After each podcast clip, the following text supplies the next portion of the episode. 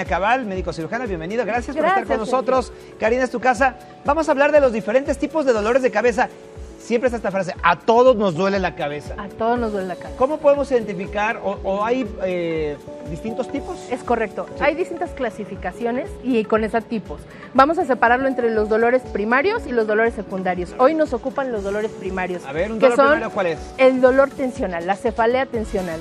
Dolor de cabeza es igual a cefalea en el término médico. La cefalea tensional está relacionada íntimamente con el tema de que estás estresado, como ahorita todos, ¿no? Preocupado, no dormiste bien, a lo mejor te desvelaste en exceso, tal vez tuviste un mal día y no comiste a tus horas, entonces todo eso te genera cefalea tensional de la cual todos hemos sido víctima algún día.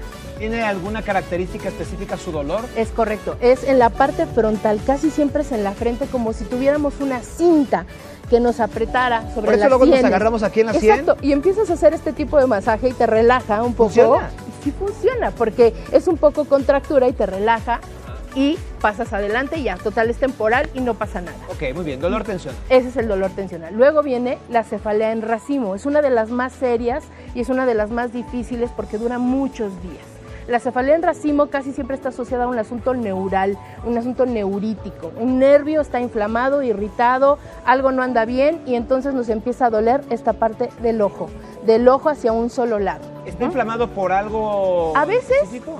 A veces puede ser porque venías con la ventana abajo y el aire te venía pegando fuertemente, puede ser, o porque estuviste expuesto a mucho calor sobre una parte de la cara o por un asunto hereditario. Puede ser que tengas neuralgia del trigémino. Yo he sentido ese dolor y siempre digo, ay, tengo un poco de migraña. No es necesariamente migraña, podría ser una neuralgia y es importante ahí acudir al doctor para saber si es migraña, o sea, si es un inicio de algo migrañoso o es una cefalea en racimo. Quiero hacer una pausa aquí. ¿En qué momento tenemos que preocuparnos del dolor de cabeza? El dolor de cabeza cuando se vuelve incapacitante, o sea que ya no te permite seguir con tu vida diaria, es un momento para el que ya te pongas muy en alerta. No quiere decir que no le hagas caso al principio, porque el dolor de cabeza es un síntoma que nos quiere decir que algo no anda bien con nosotros. Muy bien. A ver, entonces tenemos el tensional y luego el de racimo. ¿Cuál sigue? Luego sigue la migraña como tal. Y la migraña tiene una característica especial, casi siempre va acompañada de una cosa que le llamamos aura.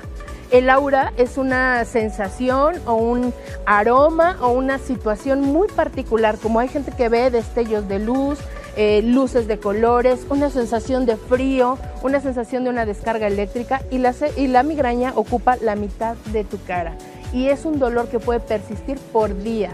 Pero entonces, en el racimo que también es de un lado y la migraña, ¿cuál es la diferencia más clara? El racimo casi siempre ocupa solo el ojo, así como una parte muy específica del ojo, sí. Y la migraña es la mitad de la cara y la mitad del cráneo.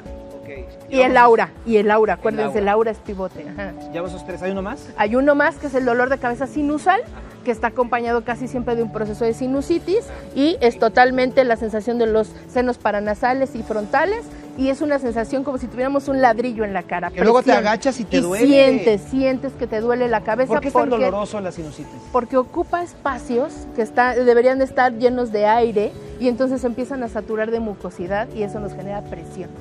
Doctora, a ver, si de pronto, cuando yo te estoy cuestionando si en qué momento nos tenemos que preocupar por un dolor y me dices que es incapacitante, ¿un dolor de cabeza lo tenemos que aliviar con algún analgésico o deberíamos ir al médico? Me encanta la pregunta porque somos muy dados en esta cultura mexicana a que inmediatamente nos automedicamos.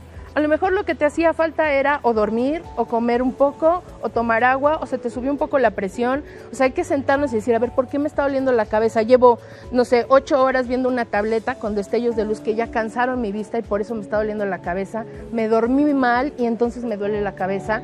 O sea, hay que analizar primero las cosas y luego, a lo mejor sí, acceder a un analgésico. Tener mucho cuidado, todos los medicamentos al final son drogas.